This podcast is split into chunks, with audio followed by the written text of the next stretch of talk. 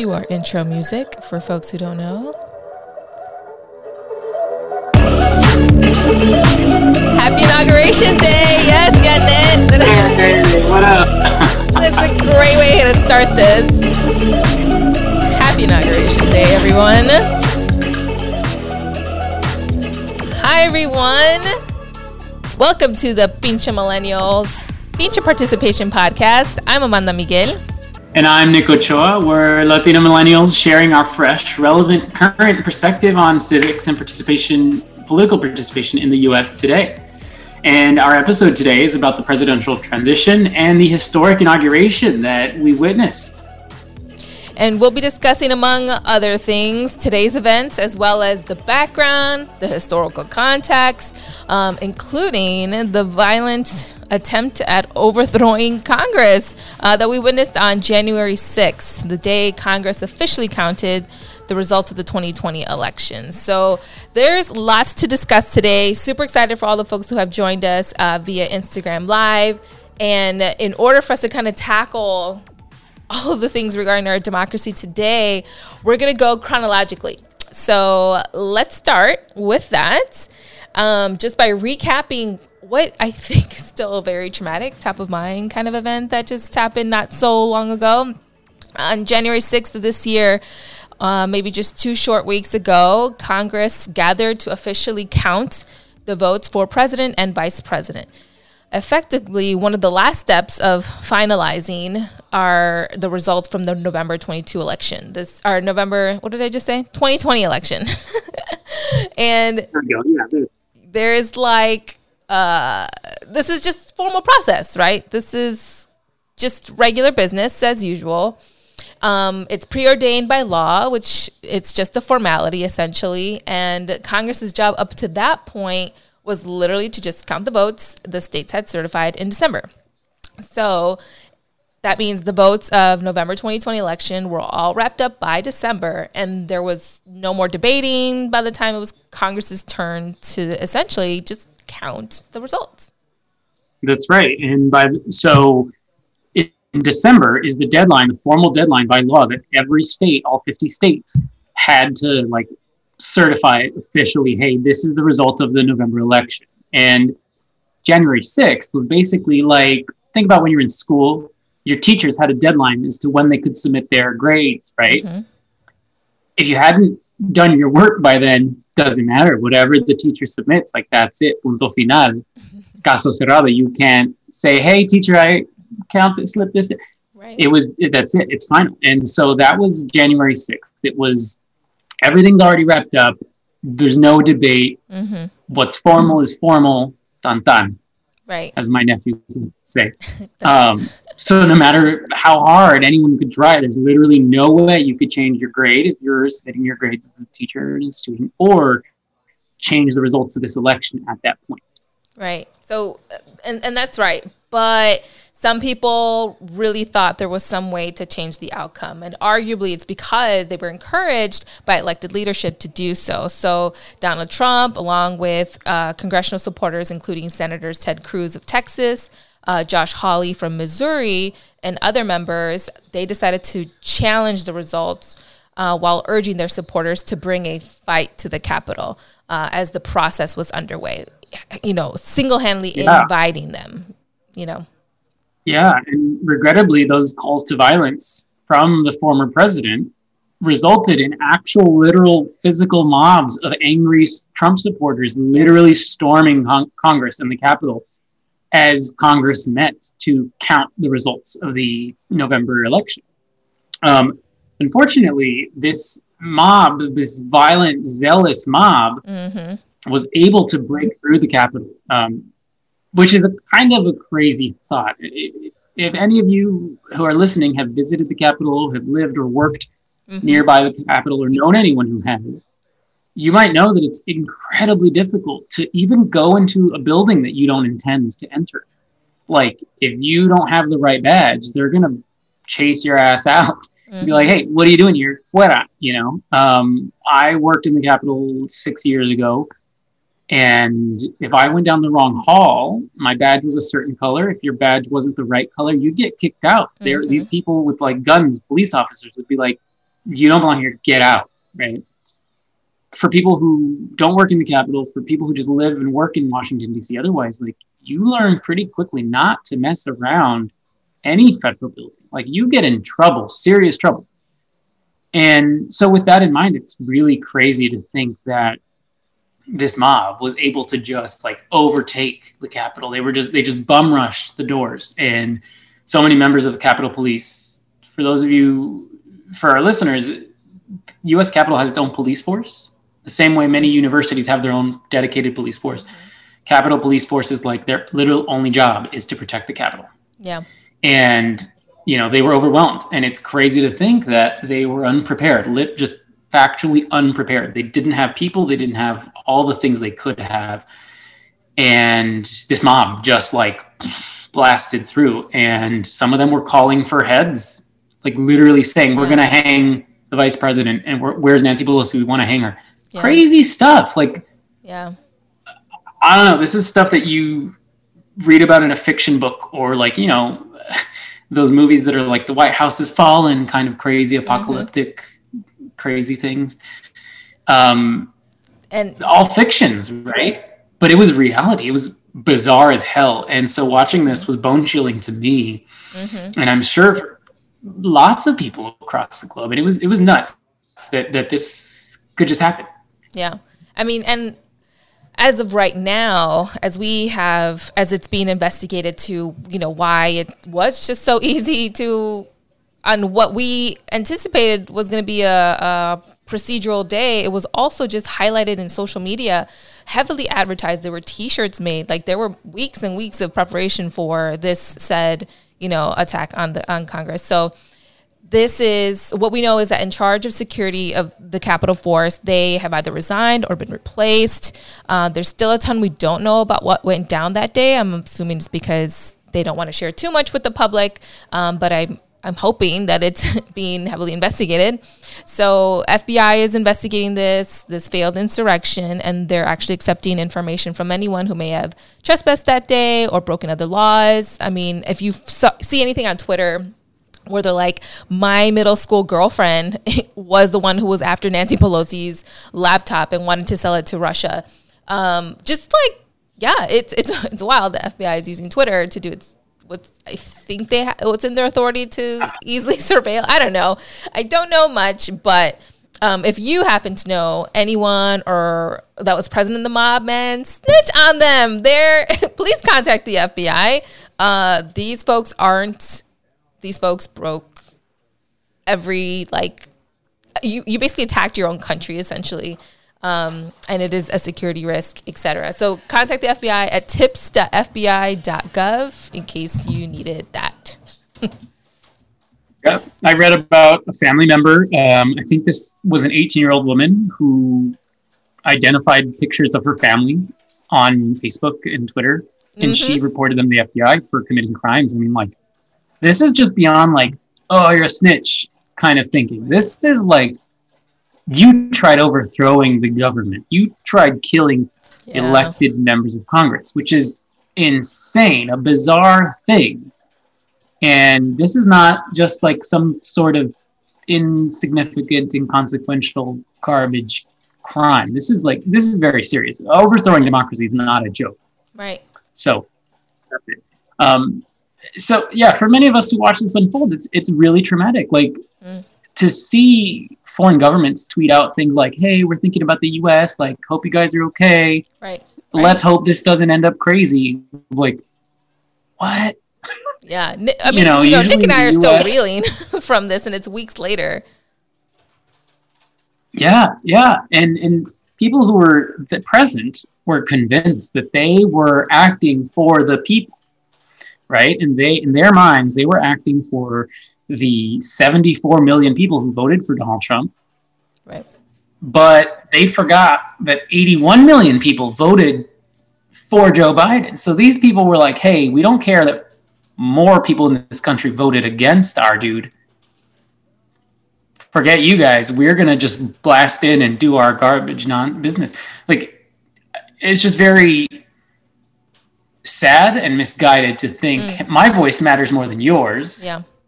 Bye. I'm going to go start a fight over this crazy. It, it's bizarre. Yeah. I mean, that's not how things work. That's not how democracy works, you know? Right. And I mean, that's, and again, to why we're making this or harping on this point is because, uh, you know, Pinche Millennial, we're really focused on highlighting the, de- the democracy system that we have now, um, how it's been formed, a little historical context, kind of unveiling some of the um, the veil on, you know, why why why did we have to certify those votes? Like, why didn't it just? I mean, the media said it was announced. You know, there's a lot of things that the public is it's not as common knowledge. So part of part of our work is just to ensure you're aware of the processes and yeah, understanding how our democracy currently works because that is what we have inherited. That is what we you know we have a constitution, but we have subsequent amendments we have made thus far. Um, and th- that's the process. It is we do live in in a demo, in a democratic republic, and we're these are our neighbors regardless. And how do we move forward? Um, and there's a lot of language today regarding the words, you know, unity and you know working together, and to some extent, it's a little. I'm going to use the word again, Pollyanna. Um, something I was using the last few weeks, but um, it's it's kind of how we're set up until we change that. And if that's a challenge for you know, groups across uh, the country is like, how do we change our, de- our democratic state as we have it now? That is a question we are asking ourselves as we even do this. So I went on a little tangent. I'm so sorry, Nick. Um, but that's how our democracy works, and that's what we're highlighting today. That's right. And as terrible as the events of January 6th were, thankfully, things didn't turn out worse than they did. It's really sad and unfortunate to report that five people lost their lives that day yep. including a member of Capitol Police who was brutally beat by this mob, right? And it's it's just a tragic, unfortunate fact.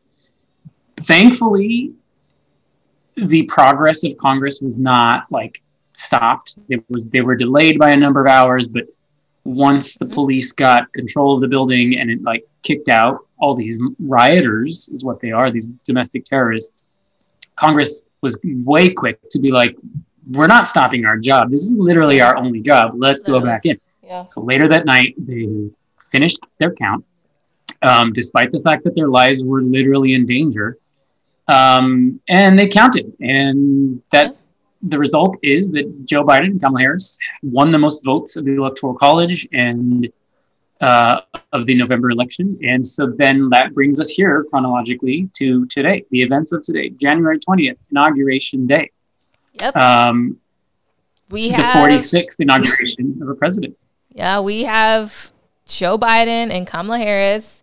They got both the electoral votes. That is, what is our democratic process for how we elect our president and vice president? And just in case, we also they also won the popular vote, um, noticeably more with 81 million people voting for them. So this brings us to our next portion of this episode, which many of you we invited tonight to talk about today the 46th inauguration, presidential inauguration. Thank you all for joining us. Um, yeah, Nick and I are going to get into it. Yeah, what are, what Amanda? What are your thoughts on this monumental historic day? Did you catch any footage of the inauguration today? What were you thinking? Guide me through how you felt and what was going on in your brain today. I did watch the inauguration. I was excited to see the musical acts. Is that something? I wanted to see a show because one, the inauguration, um, at least the events of it aren't like in our constitution. So like we don't have statute saying, you know, this is these are all the events that will happen from it. But what is is or what is included is that there would be a transfer of power at noon Eastern time on January twentieth yeah. of that year. So that's literally the constitution. Yeah, it's literally there. and for so for me it was the musical acts um but honestly the part that was you know the thing that i really highlighted was when um, supreme court justice sonia sotomayor was the one to uh, swear in vice president kamala devi harris. And that you know just even saying sonia and kamala it just made me really proud because yeah, we're. Um, I'm a first generation American, and just to say Sonia, just you know, it that to me is yes, we are starting to see the what I, you know, what for Pinche Millennial, this majority millennial, majority, um, we we have the largest immigrant, immigrant population in our age demographic. We're just a changing society, a changing democracy, and to see leadership reflect that was honestly the the piece that made me really hopeful. Um, yeah, but what about you, Nick? That's great. I I was very much inspired by the art on display. I mean, Gaga with her Yeah. stunts that Hun- she pulled. Her Hunger Games and the drama. that- yeah, get out of here. But you know, it was like Mockingjay. Hunger Games is what people were thinking. Um, but like on closer examination, the bird, she, that big ass bird she had here was a dove with a Oh, an olive branch. dove? Like- oh, I didn't know that. Gaga here with the symbolism of peace and unity and like the end of chaos. You know, that was great. Um, J Lo, beautiful singing, amazing. Just I know people you, people hate on her, but I don't care. She sang really well, and I loved her putting the "Let's Get Loud" part in there, and also oh my god, I just- know. I was like, okay, he's throwing some Spanish, great. And then she says, "Let's get loud." I'm like, Gloria Estefan, what? All right, cool, I guess. um, but it was crazy because she, you know, like during a normal inauguration, there'd be thousands of people who would, would like hear "Let's Get Loud" and be like, "Whoa, what up?" And to see that this inauguration was literally unlike any other, um, they like restricted attendance to like Yeah. 1,000 or 2,000 people yeah, uh, because of a security concerns and b coronavirus concerns. So Mm-hmm. Yeah. that's a smart move. Um, Yeah. I felt bad. I, you know, as inspired as I was to see Kamala Harris sworn in, to see Justice Sotomayor give that oath of office, I was like, you know, it was kind of bittersweet for me. Bittersweet for me to be like, you know what, these people are stepping into their power that they've worked for and deserved Mm. and earned. And it's too bad that they can't like relish the glory of like a big celebration. yeah, You know, so We're- that's bittersweet for me, but of course it's the smart thing to do. Don't be in groups, don't have big concerts and all this. Um, I particularly was heartened by Garth Brooks' yeah. performance. He sang Amazing Grace. And a cappella, right? the end, he sang. Was Was it acapella? I don't think I heard music right behind him. Was he just doing it? Acapella? No, I think it was, yeah, I, Yeah. I don't think I heard music either. Um, but towards the end, he's like, everyone, let's sing this together. Let's go Right. sing Amazing Grace. We all know this. And I, I, I like country music like most people from Texas. um, but to he, like to see a legend like Garth Brooks and then to hear him in this platform to be like, let's sing it together, everybody, no matter where you are, who you're, where you're from Mhm. I- it just really struck a chord with me like man this guy has done more for unity like it's a symbolic Mhm. small gesture right an artist but like damn he's trying to bring some sort of collective something in this country Yeah. and that was inspiring to me um and and there were many moments and i'm just looking at the comments too you know uh, I know Janet favorite part was Kamala Harris being sworn in by Sonia Sotomayor.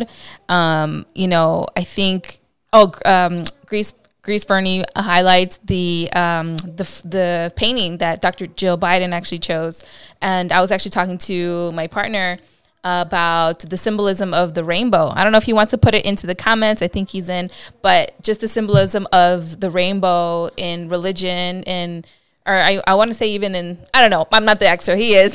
He's got a PhD in this piece. But um, you know, just all of these moments, even the poem that was addressed, yeah, by Home Fry.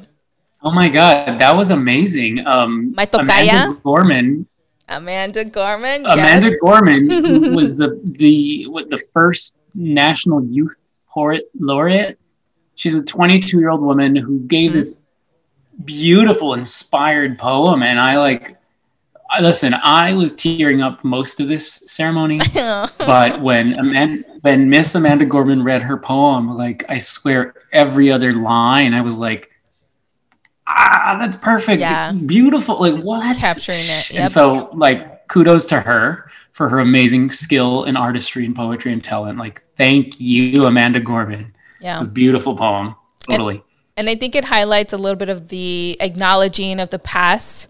You know, I think while everything again to the the credit of the you know the new administration of wanting to move forward together, et cetera. That the poem really highlighted. In order for us to do that, right? Uh, in order for us to have that peace moment, you know, we have to seek justice and we have to.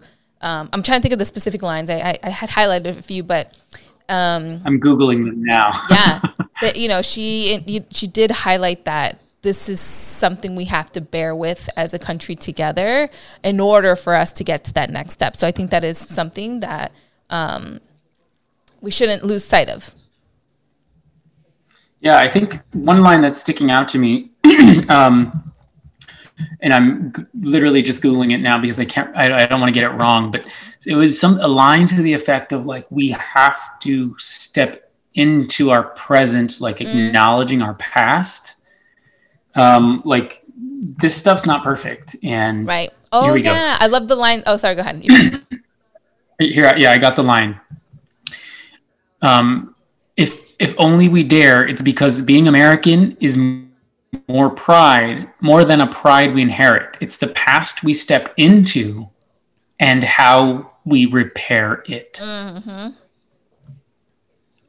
Just breathtaking. Like yes, we step into this storied legacy past of democracy and republicanism and all these beautiful concepts that we learn from childhood, but they're not perfect, right? The people who made these ideas and who brought our country to the way it is now are not gods and they're by no means perfect. But right. so that's when she says the past we stepped into and how we repair it. Like yeah. That is. Let's. Sorry. I I just am so aghast, like still speechless, like th- this just beautiful poetry of acknowledging in very simple words mm-hmm. our past is not perfect. How can we make it better? How can we fix it? How can we improve on the flawed humans and systems that we inherited? That we grew up with, that we're living, that we build. I, that's the line that stuck out in my main, mind the, the most, like in a inspiring. Anyway. Nick's over here getting teary eyed, y'all. Let's give him some love, send some hearts because this is, you know, I, again, just acknowledging still, we have not yet healed from what happened the past four years, let alone what just happened yeah. a few weeks ago. 100% need to acknowledge that folks public servants civil ser- civic servants um, elected officials though you know problematic can be problematic these are folks that have dedicated their lives um, to ensuring that our democracy is more perfect that they are actively creating it to be a more perfect union. So yes thank you for the blue heart um, sue. Yeah this is um, again i i always want to make space for this because we're not robots. We're human beings. And um, yeah. I 100% just want to acknowledge that. Thank you, Nick. Yeah, well, I'm, I'm glad we had a moment to talk about our feelings and the moments of today's events that impacted us. um, and, but beyond our own emotional impacts and feelings, let's, let's, let's talk about you know, let's get back to the heart of what being a millennial is. It's understanding government and what goes on in our country with our leaders who are elected and lead our governments. Uh, to understand what they do next and how they how their actions affect our lives. Yes. So this transition that's real nice. Day one of Joe Biden's presidency. Yeah. Yeah, he, he's taken steps to do some stuff for us. Let, let's talk about those for a bit. Yeah, so I don't know if folks take you know tuned in after the inauguration, but you know they said goodbye. You know Kamala Harris and uh, her partner said goodbye to Mike Pence and his wife, um, and then afterwards uh, you can see um, President Joe Biden signing a series of executive orders, and so what these are, which is kind of really interesting, is that there he was kind of signing a, a, number of executive orders that were undoing what the last presidency did which was essentially undoing what obama's administration did so it was kind of just getting us back to where we are where we were four years ago so yeah it was kind of like yeah we're taking this back because this you know the last presidency only wanted to remove it because it was something that a democratic um, president had instituted. It was like so- when you yeah. when you play that game Uno. It was like Obama did something, and then Trump stepped in and said reverse. right. And then uh, Trump came in and was like, "Well, I'm going to reverse that." Yeah. So a reverse on the reverse means going back. yeah. Um, and executive orders, let's talk about those for just a quick bit. Um, laws in the US are made with the president and the Congress. So, president, Senate, and House of Representatives um, coming together and coming up with an agreement on whatever the law is. Once they're all in agreement, that thing becomes a law. Now, if the Senate and the House of Representatives do not support what the president is uh, urging, it won't become law. So the president, all presidents, have the opportunity to make what's called an executive order. And because the president controls like an entire uh, part of the US government, they can direct their the agencies under their control to do this or that or nothing. Um, and so that's where we get executive orders. That's the depart the president telling the Department of State, "Hey, you got to do this, and you got to do that," and the Department of State, because it's under the president, like has to do that. So executive orders are just basically a president making laws that must be enacted, and they do, literally don't need approval of the House or the Senate. It can be that later the House and the Senate will approve be on board with whatever the executive order is, and then that get that gets made into a law. But that's just a different way that laws get made. And so today, Joe Biden, without having to do any negotiation with the House or the Senate, did, signed I think something like 17 executive orders. It was a ton. Um, some of them, uh, one of them was halting funding for construction of the border wall that Trump started. Um, Trump never, you know, Trump promised he was going to build a wall on the Mexican border, and Congress was like, "No, we're not giving you money." So Trump made his own executive order to steal money from the Department of Defense and the Pentagon to send that money to build a wall. Today, Biden was like, "Nah, we're done with that. That's not happening. We're not doing that." Um, another executive order Biden pa- uh, signed today is reversing the travel ban that Trump enacted, which targeted largely Muslim countries. If you remember early in Trump's presidency, he was like, We don't want Muslims here. They cause problems. We're going to cancel people coming over from Iran and Iraq and Afghanistan and Egypt, which we call the Muslim ban generally. Biden signed an executive order canceling that out, being like, that ban doesn't exist anymore. Um, another executive order that Biden signed today is rejoining the Paris Climate Accord. Uh, if you remember in Obama's term, he joined this Paris uh, Climate Accord, which was aimed at reducing greenhouse emissions and countries taking actions to reduce greenhouse gases to preserve our environment, our globe. Um, Trump later was like, no, that's fake. Global warming doesn't exist. I'm out of this deal. So Biden signed in an executive order today saying we're going to rejoin that. We believe in science and we're going to keep doing that. Um, one more, uh, and uh, I'll give you two more quickly. Um, Trump didn't believe in the World Health Organization, the internet, international global organization for advancing medics, medicine and global health. Trump was like, "No, we don't like that. They're garbage. I'm out."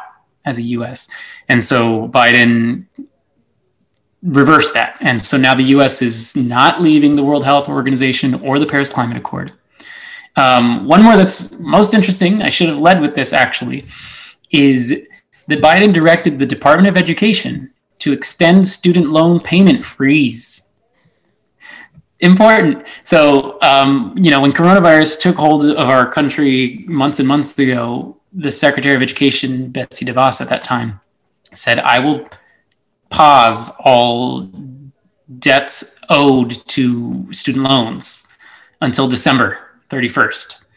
And that was that was good for so many people. And then she extended that to January 31st. Well, guess what? Now Trump has or excuse me, ooh, Freudian slip. Biden has extended that um, for another four months, I believe. I think till September Um, is what I last Oh, saw. September. yeah, because I told you. yeah. So- I was like, if, if you have student loans, oh my god, if you have federal student loans you no longer have to pay them. They will no longer accrue interest until September of this year. Like, and someone's waiting for forgiveness. Someone just mentioned, I'm waiting for the forgiveness program. I have to say, some, so there's this forgiveness program that if you take on federal loans and you then go on to serve in the public sector or for an NGO, a non-governmental organization, so a, a charity or non-for-profit. If you do that for 10 years, the federal government like forgives your loans. Well, the good thing is that the Biden administration is the kind of administration that believes in public service and loan forgiveness. So, if you're on track to get your loans forgiven because of the for, um, loan forgiveness program, you will encounter an administration in the next four years that is willing to help you. Be like, okay, great, you've done the thing, you're in the program, let's do it. Uh, so that's great. That's super great. That's that's a really good policy that they've got going on. I saw a meme today. You know how uh, Kamala Harris, when she um, found out that they had won, she's like, "We did it, Joe. We did." You know that video. Um, well, I saw they remade it to be like, "They want their money, Joe. They want their money." so funny in regards to loan forgiveness. Where the money reside. Exactly. Where like, the money reside. they want their money, Joe. You need to pay up. So stimulus checks, student loan forgiveness. This is all fair game, right? And this is now just political talk for folks who are love this stuff. But this is, you know, we have the we have the Senate majority with a 50 50 split with uh, Vice President Kamala Harris breaking that split. So, a Democratic majority. The House, we have a Democratic majority as well. And then our executive branch is a Democratic president. So, you have a triple threat here. Um, and some of the criti- critiques now are Biden is in a different situation than Obama was. Obama started his administration again with a triple threat, but wasn't as aggressive on Democratic issues. And so, because of all this accountability, because some people are engaged, um, post what what happens in the next hundred days will be really important um, to demonstrate that goodwill of we've given you this authority. This is what the people want. So we, I think I, we have a lot of comments in here, so I want to get to those too. But that is something yeah. regarding COVID nineteen is one of his major um, priorities for this for his first hundred days um, and getting our economy back on track. But it's also getting the aid that people need to have for those that thankfully have survived thus far during this whole global pandemic. Let's go to the comments and see what folks are writing. So sorry. Um, yeah, so so we're I'm seeing some comments about student loan forgiveness. Um, mm-hmm. We were talking about that a minute ago, and um, Un Hombre uh, said, if your income is low enough, though, you can qualify for zero payments that count toward those 10 years. So that actually is a democratic um, policy that was put in place. If you, no matter what job you take after taking student loans, you can apply for this program, uh, which is called an income based repayment. And if you, I mean, look, if you make $200,000 for your job, you can afford to pay your loans more than if you make forty thousand dollars. Right? And so under this under this um, program, they like basically gauge it based on what you earn in your job, and then say, all right, listen, we're not going to give you this like crazy hurdle of payments that you got to pay it all a crazy amount. If you make twenty dollars an hour, then we're going to give you a rate of repayment for your loan. And if you make that minimum payment, that counts towards your loan forgiveness. So that's a really great policy that Democrats literally put in place. Um, and it's a great idea. It's a great program, income based repayment. If you have questions on that, um, I was like, yeah, we Department of Education, you can you can look that up. Uh, make sure it's a .gov uh, email address, uh, web address. We can cover that on a, on a different video because I think it's so Sorry, I think I keep moving you on accident, Nick. On That's all right. OBS. I just I, I digress. Um, we and we can do a video on that because student loan forgiveness is something that is top of mind for the millennial generation. So I would love to do a video on that. But given, um, you know, I, I don't know if folks are actually watching um, the like celebrations still with inauguration, but we have oops, I think I might have did it again. Sorry, Nick. Um, John Legend was just singing, but I want to ensure that folks know like what's next, right? Like today's a super exciting day for many, many people. Um, but what, where do we keep moving? How do we keep moving forward? So we just want to highlight that, you know, one, we're beginning a new era of governments, right? Where we just highlighted both houses of Congress, House and Senate, are controlled by the same party as the White House, triple threat that I was um, re- referencing. Um, but and because of that, these two branches of government are more or less controlled by people of the same team. And we understand that there's room on you know the very progressive side of Democrats to the very moderate side of Democrats. Um, but there is room for Democrats as a whole to get to work on accomplishing, um, you know, their goals with actually enacting laws. So, and you know, a lot of people talk about the grid the gridlock that happens at Congress, and that's true. I, I, I mostly favor local and state um, policy engagement, but this is this is the one situation where you shouldn't see as much gridlock, right, Nick? Yeah, well, um, the thing is, is, we've talked about in previous podcast episodes is in order for a president to get their any agenda passed or any law passed, they've got to have a majority of support in the House of Representatives and the Senate. And just as Amanda said, now this time this time around the Congress is beginning and there's a Democratic majority in the House and a slim majority in the Senate, which means that, you know, if the Democrats have something that they want to pass that everyone on their team can get behind, they can pass it. No problem. Mm-hmm. The problem is though finding an idea and a law that everyone on their team can support. This happens to be one of the slimmest majorities of Congress in decades. Um, the majority in the Senate, for example, it's tied at 50. So there are 50 Republicans in the Senate and 50 Democratic voting people, uh, senators in the Senate. Which and when the Senate is tied, the vice president Sorry. gets the tiebreaker. And so the vice president now happens to be a Democrat. This also happened to be the same situation when Mike Pence was in office. So Mike Pence frequently was the deciding 50 vote uh, tiebreaker, excuse me. Um, so it's a very slim majority. You know, if, if the Democrats had more than 50 seats, obviously that's a bigger majority. They wouldn't need a tiebreaker in the president of the Senate, who is, happens to be the vice president, Kamala Harris. If they had 60 Democrats in the Senate, no problem. Um, and the way the 2020 November election turned out is the House of Representatives was dominated by uh, Democrats. They actually saw their majority decrease by a number of seats. So they have a slim majority right now, which means Joe Biden and his team have like it's like have a very thin needle, a very small needle to thread of what they can pass that will get support from everyone on their team, the Democrats, and maybe a couple Republicans or you know whoever will join their that vote to make the thing happen. So Joe Biden's a skilled legislator. He's been in Congress for forty uh, something years since the seventies, I think. Um, so he obviously has lots of connections on the House and the Senate. He's got lots of know-how about how to make things work.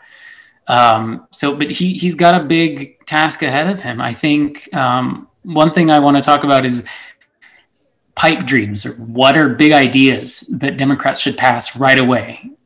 Now, the majorities right now can flip in two years. In two years, the House and the Senate are both up for reelection. Those are called midterm elections.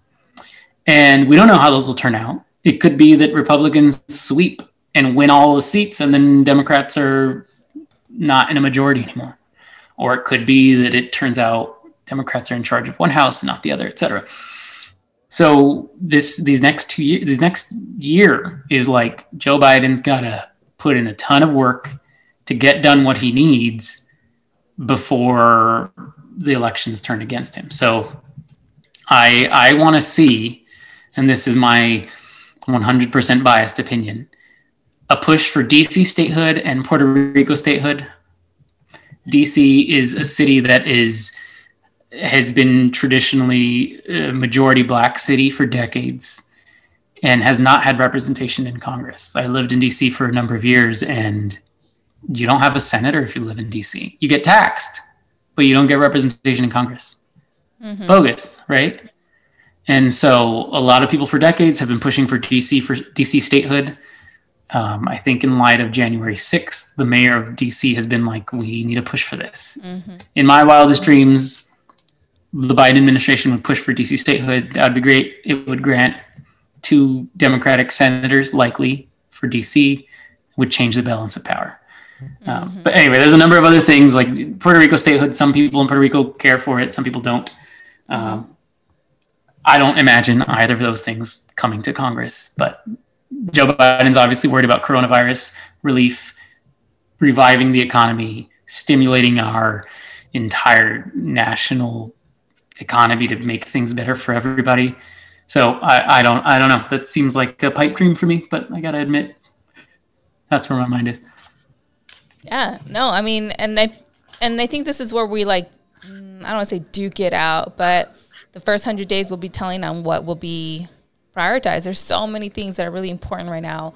Um, you know, like I mentioned on an earlier podcast, immigration and um, you know what the flipper is happening with all of the detention camps that basically we've created here on our country um, with migrant children and families separated. So there is a ton that is going to be advocated for in the next few days. So it's just a really crucial time. Um, you know, I'm excited for the the what's it called? All the performances tonight and the calls for unity, etc. But what we like to know more is like where the money at, what's the budget like, and where's the policy, and that and that is something that we'd love to keep um, discussing with you all and, and highlighting in this podcast. So, um, you know, and I, see if there's any more if there's any questions in the comments, but I wanted to keep it nice and tight tonight because I wanted folks to, t- you know, to tune in, uh, have a moment to just chat it up with folks on, you know, we're excited. We have trauma we have to deal with. Um, we still got to work from home tomorrow because we still got coronavirus out. Like, there's just really a lot that is just being compiled and put yeah. on top of us. But we're taking it one piece at a time together. and really enjoyed this time with you, Nick. Um, I was like, I miss my friends. Like I'm I haven't seen Nick in person in, you know, more than a year. And so yeah. I always enjoy this time with together. Yeah, I'm I'm happy to talk about these nerdy things with you and people who are interested, giving us comments and throwing out hearts and yeses and everything. um, th- this stuff is kind of, uh, I don't know if it's a hobby or like an obsession um, I, I, just really like thinking and talking and reading about these things. Um, yeah. So if you have any questions, like reach out to us, send us a DM on our Beach Millennial account or on our personal accounts, and, and we'll talk about it. I'm happy to entertain ideas about what future episodes should be and whatnot. Um, it's kind of crazy that this inauguration, as we mentioned before, is unlike any other. Um, usually, there's like a whole series of fancy balls where there's like it's black tie affair. People wear their gowns and their tuxedos and there's like ballrooms and expensive venues and big old mm. dinners and flashy fancy craziness. Um, for obvious reasons that's not smart. That's not happening. They're not doing it this year. I think that's good. When obama was first sworn into office i think he and michelle went to like 10 inaugural balls what? and got home at like at 3 in the morning. Wow. Like can you imagine day one on the most important job you will ever have? Partying. And you're staying up till 3 a.m. but then you got to wake up at 6 a.m. or something crazy and do like important shit. So I'm glad for Joe Biden that he maybe he it's 10 p.m. here on the East Coast. He's probably in bed. I hope he is. He's an old man. He got to get his rest. I was okay. So this is awful, I'm, but I was thinking about how do you prepare for this for this day I was like, I'm pretty sure there had to have been like scheduled naps because this is a demanding job. You are, we can, yeah. I'm, I'm going to rant. So I was like, let me not, but because then it's like ageism to, to some extent too. And like, I was like, I enjoy my eight to nine hours of sleep a night. So for real, not gonna, yeah, not gonna front. But Yeah, I'm gonna keep this nice and Oh my god. light. Amanda, Amanda's Amanda's comment is like, oh, so staying up to like six a.m. and then going to work the next day is like college, right? yeah, Yeah. I yeah. could not. I did not. I tried uh, my freshman year, and I was like, I feel awful, and I would rather die than do No. that. Just know that it can be It- done. I'm, listen, I'm as Amanda and I as like millenn like straight on full millennials. We're not older than thirty, and we need naps. I don't imagine as we get older that will change. So like, if either Amanda or I were president at age forty or fifty, like I would still need a nap or two.